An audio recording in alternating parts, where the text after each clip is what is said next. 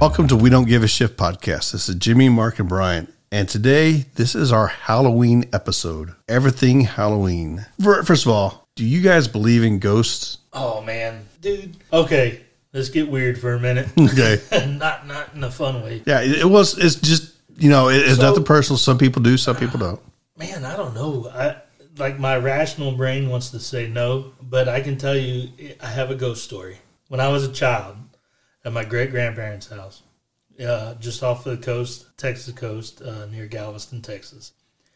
The storm of 1900 devastated the Texas coast, mainly Galveston Island. And what you had was uh, the old graves and uh, the caskets were made of wood. And when everything flooded, the wooden caskets floated up.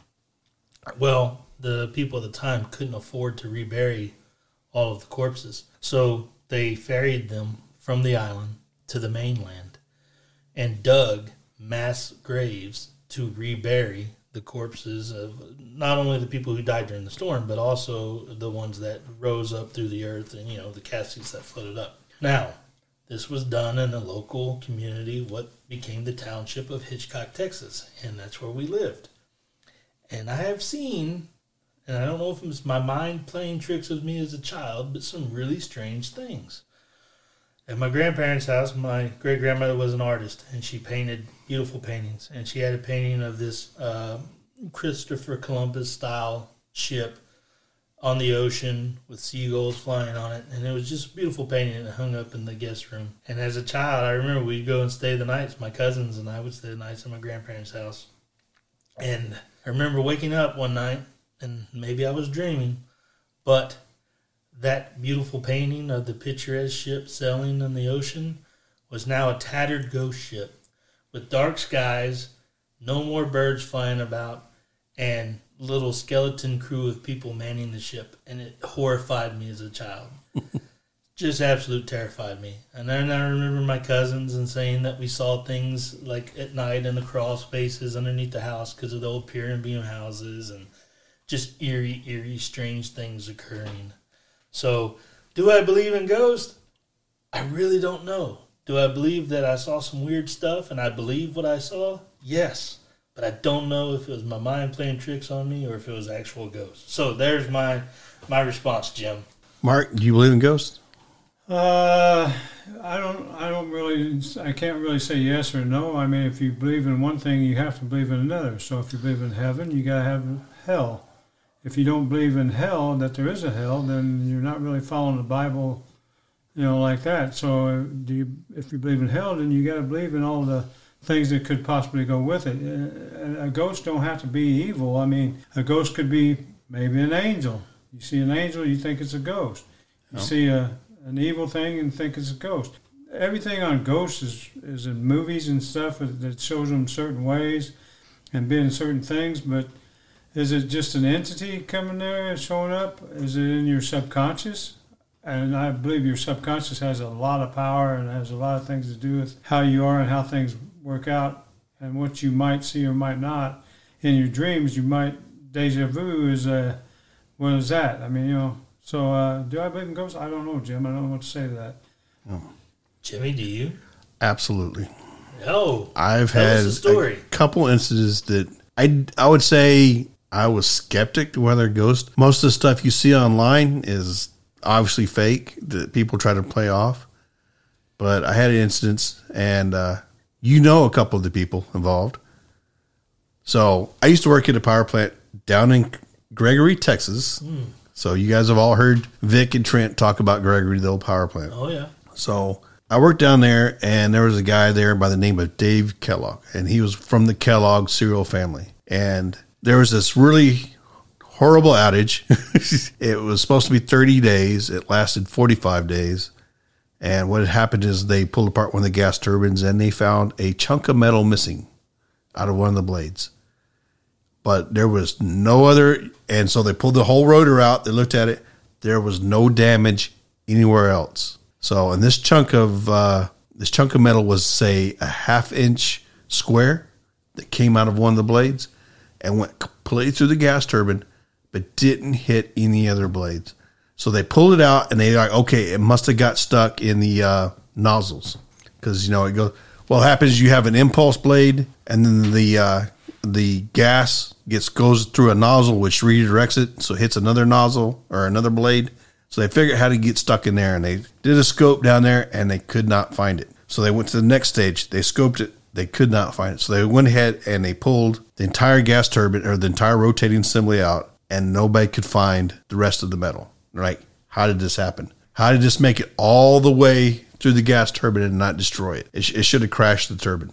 And they're like, well, what do you guys want to do? And we could not get a hold of management. They all took vacation. and so it was a horrible thing. You know, there was a whole lot. That's why I hate working for smaller power plants that are run by investment companies. They actually had to fly the banker out that owned the company, or that was the liaison for the uh, banking syndicate that owned the uh, power plant, and track these guys down to make a decision. And finally, PMI that was doing deci- they just took the same amount of metal out on the uh, on the opposite side so it'd stay balanced and start buttoning it back together. They're like, "Sorry, we got to go to another power plant. Know, we got things going on. You guys can't make a decision because your tire management staff went on vacation. That's your problem, not ours. We're buttoning it back up and we're getting out of here." So we started putting it back together. Well, the company decided to give us bonuses to the people who stayed throughout the whole outage and worked it and didn't take vacation and split and made the decision. And that really changed a rift because this went along uh, shift lines. Because if you don't, if you've ever been in a power plant, this shift will hate this shift, and you'll have two shifts that re- regularly work together and two shifts that regularly work together, and they hardly have any interaction with the other shifts. And so there was this huge divide. Dave Kellogg happened to be on the opposite shift, and they were openly bragging that they screwed us uh, whatever bonus was coming for this. You know, spent sending you know emails and everything about how they you know, and they they'd done this every outage, and they're able to do this because they were friends with the management staff. You know, drinking beer, but you know they all would drank, they all knew each other. They'd come from different power or other areas together, and so there was this divide, and I didn't care. I I got called up to uh, Florida Power and Light there in, in Mesquite, Texas or Forney, Texas, what the thing was. And I had already, I was already, already got another job. I'm thinking about something else. I could care less. Well, they come out and they hand out bonus. Well, the bonuses were 15 grand. So now there was a lot of bad blood. You know, before it had always been a hat, some that, so nobody cared. Now that it was money, it was on. I already, like I said, I already had another job, so I was like, oh, whatever, I'm out. But HR was called, one person quit and lawyered up and immediately sued the company. So it, you know, everybody was walking on eggshells and Dave Kellogg had already had a a file maybe several inches thick of having HR called on him. So he he's pretty sure he's going to get fired. He was just sick about it, and he told me, know, hey, you know, I'm I'm sorry I effed you. You know, I I did if I would have known it was going to be money, I would not have done this. And I was like, whatever, dude, I'm out. You know, granted, I, don't get me wrong, I was pissed, but I was just like, whatever. I, I've got another job. I could care less. I'm out of here. So I do my exit interview. Everything goes on. Seems like everything's normal. And I've got night shift at the new power plant. I've been gone for a couple weeks. I'm taking a shower. And next thing I know, Dave Kellogg's is standing right next to me. And he said, I'm sorry I effed you. And I instantly went into rage. I mean, the only time I had ever been that angry before was when somebody took a shot with a 30 six at me and my brothers out playing in the woods somewhere. I mean, I would if somebody would I would have killed them. And before I can say "f you," and because I guess my immediate you know fight or flight gone. The, you know, there was a physical person standing there, and before I could say "f you," they were gone. And I went straight from rage to back to normal, just that fast. And I was like, "What in the world just happened? What was this?" I am just like, "This is such a weird." Ghost Dave. Yeah, and I was just like, what a weird thing. So I go to work, and two days later, I'm, I'm still trying to figure this out. I'm going to work, and my cell phone keeps blowing up. But I'm driving to work. It's an 11 minute drive from Mesquite to Forney. Not a big deal. So it can wait till whatever I get to the power plant, and it's going off. I get in the power plant, park my truck, look at my phone. I have four missed calls in that 11 minutes and two voicemails. And the two voicemails were from Vic and Trent. And both of them let me know, hey, Dave Kellogg died two days ago. And they just found out. So, and I'm like, what? Two days ago.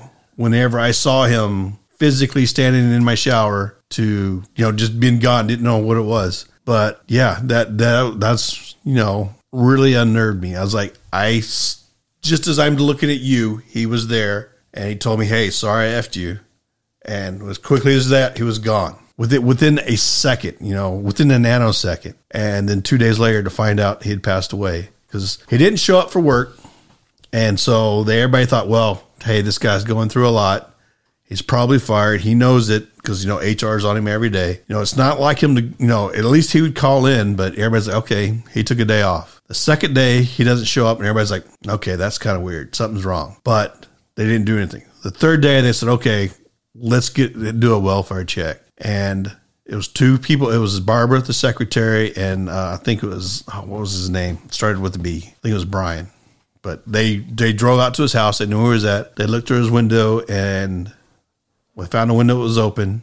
Went inside, and unfortunately, they, they found him passed away in the bathroom where I had seen him. Wow.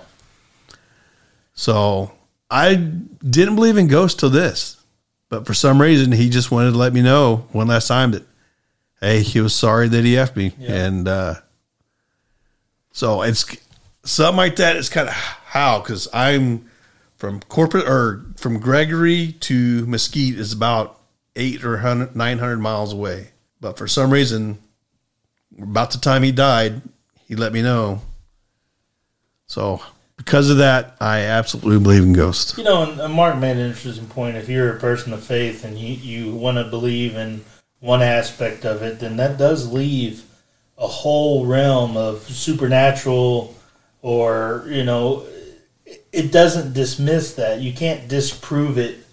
And I don't know if you can disprove it with any scientific evidence also. So this is one of those deals where these experiences that we have, like looking back as a child, I, I don't know if what I saw or you know was a figment of my imagination or if it was something of my subconscious manifesting these these events that occurred.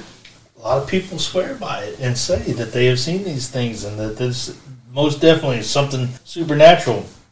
You know, uh, another funny thing is I just saw in the news that they had unearthed a skeleton uh, somewhere in Eastern Europe, but it was uh, they had a sickle over the neck. Oh yeah, the vampire. Yeah, the vampire story, or the and the the the, the uh, skeleton had the elongated teeth, and so you know, man, that just is it our why do we have this uh, subconscious fear of these types of things if there is nothing behind it? Oh. This is the movies. Yeah. Media. But- but before movies, though, yeah. this is like throughout human history. So Well, it's really weird. Before movies, you had plays and stuff like that, and acting and all And that. stories So, what's your fondest memories, your happy memories of of Halloween? Halloween. Oh man, I remember Halloween. You know, Halloween was unique. I we got to do Halloween in my family just when we were really young, and then my dad. My dad wasn't a fan of the Halloween thing. Uh, I think being in law enforcement and seeing all the kind of you know kooky and, and unruly stuff that went on, so he put a stop to it. But I remember my cousins and I uh, getting to dress up and go trick or treating. Uh, this was back in the mid 80s, and how much fun we used to have. And, you know, there were these things. Do you guys remember they used to put them in the oven? They were little, uh, like stickers, and you baked them, and then they turned to action figures. Mm. You color them, they're like on a piece of plastic, and you'd sit down and color them, and then you'd bake them, and they get they'd shrink, but they would kind of uh, sturdy up. It was a little, and man, we would do that and make homemade caramel corn and popcorn balls. Yeah, Halloween used to be a lot of fun. I enjoyed it. Jim? Yeah, I, as a kid, I grew up in a, a little town called Buffalo Gap, and the whole city got into Halloween. Uh, there were people that even would say, "Hey, you can TP this tree," you know. Designated fun. Yeah, this this is the designated tree for everybody to TP. Bring it on out. We don't care so long as it's done. You know, because uh, they knew knew it was going to happen. But if you just gave them a tree, you could TP this tree, and the older kids would show us. Oh no, you got to take the toilet paper. You got to roll out a long string before you throw it. Otherwise, you won't get a good. And so as the older kids teach us, oh, this is how you throw TP to TP a tree and stuff of that sort. So the cops knew about it. They would just sit there and make sure nobody got too rambunctious. And then, you know, at, at the end of the, the next day, the whole community got together and they'd take you down uh, the tree. We had haunted houses. Uh, I think it was Jennifer that always had the Halloween party her parents would dress up. You know, the, the her dad had a big old Wolfman mask, and we had just party bobbing apples. It was a lot of fun. Yeah. What about you, Mark? I was a young kid in the '60s, so yeah, it was a blast. I mean, we went from house to house. Usually, stayed in your own neighborhood area, Mm-hmm. and everybody got candy and just had a good time. You, you know, walking with friends, and there you know, you knew all the people. It was in, I mean, the town was only like eight thousand, maybe even less than that at that time, but. So yeah, it was a very uh, fun time, and then things started changing, and then you heard of people getting sick over candy, or something happened to it, or popcorn balls with razors and apples with razors and all that stuff, which didn't happen until like 70s or maybe even later than that. But uh, that came from usually bigger cities, but a lot of it could have been hearsay. But then it changed now, and you don't have anything like that. Hardly kids come to anybody's house in the neighborhood. Uh, it changed a lot. You knew which houses not to go to, not because they were mean or anything. You kind of stayed away from some of the really elderly people because they couldn't afford, you know, to have candy and stuff. I mean, they were on a fixed income, so you, know you let that slide, and then you got some of the kids in the neighborhood that egged houses, egged cars. Well, they don't understand that an egg on a car, if it is left there, it eats the paint off. I mean, there's things uh, the same way at the house that can make a lot of destruction. Of course, TPN some of the kids would do, but nobody would clean it up, and it made a hell of a mess for you know for the homeowner. But that was usually in the seventies. Things started changing more and more. Now you got trick or trunk or something like that, or you trunk of a car, where you just throw a kid in the back, shut the door, and take off with it. I mean, it's so weird anymore. I just don't understand it. So, but yeah, I I, I think that's called kidnapping. Well, that's kidnapping. Well, you know what? In the state of Illinois, kidnapping next year is just going to be uh, you just- get a not a certificate, but Uh, Slap on the some of wrist. You just get a slap on the wrist and, a- and a little Oh. fine. It's not going to be a felony anymore in the state of Illinois. So. You know, I remember when that started happening. When because I remember my parents all of a sudden wanted to check on my candy, and I was watching a documentary on who ruined Halloween for people, and it started off with this guy. They went they went uh went trick or treating. Kids came back, ate some candy, and it poisoned both kids and killed them. And so the whole pla everybody was in an uproar. How could you do this to children? Because you know it ruined the holiday for a lot of people. Well, the police investigating come to find out, no, there was no poison in the candy. The- The father poisoned his children and blamed it on the candy. And this started, and this happened several times where one of the parents killed the children and blamed it on the candy. And that's what started the whole poison in the candy. But you put it out there and people believe it, and some sicko is going to try it. And that's why, because of these, because they put that in there, hey, the poison the candy so you can get little children. And people now are really doing it. And so you have to really, yeah, you have to check your candy and make sure because of these idiots who wanted to kill their own children for whatever reason. It's crazy. Well, on this one, I want to say it's been shifted, but uh, I have a request since this is our Halloween episode. The three of us are working night shift. We now know that uh, we got at least 25 downloads. So if you're listening to the podcast, guys, give us your best Halloween story, something entertaining in the comments. And again, you can download on Spotify, iTunes. Yeah, just or any of the podcasts we've done so far. If you Yeah. got some viewpoints, or you just don't like us, or you want to say something, you know, to me, Yeah. go for it. yeah. th- I'll find you. your- this is your opportunity. Uh, give us a little feedback. Let us know what you think. Yep. So this topic has been shifted. Been shifted Halloween. All right. Thank you all for joining us and goodbye.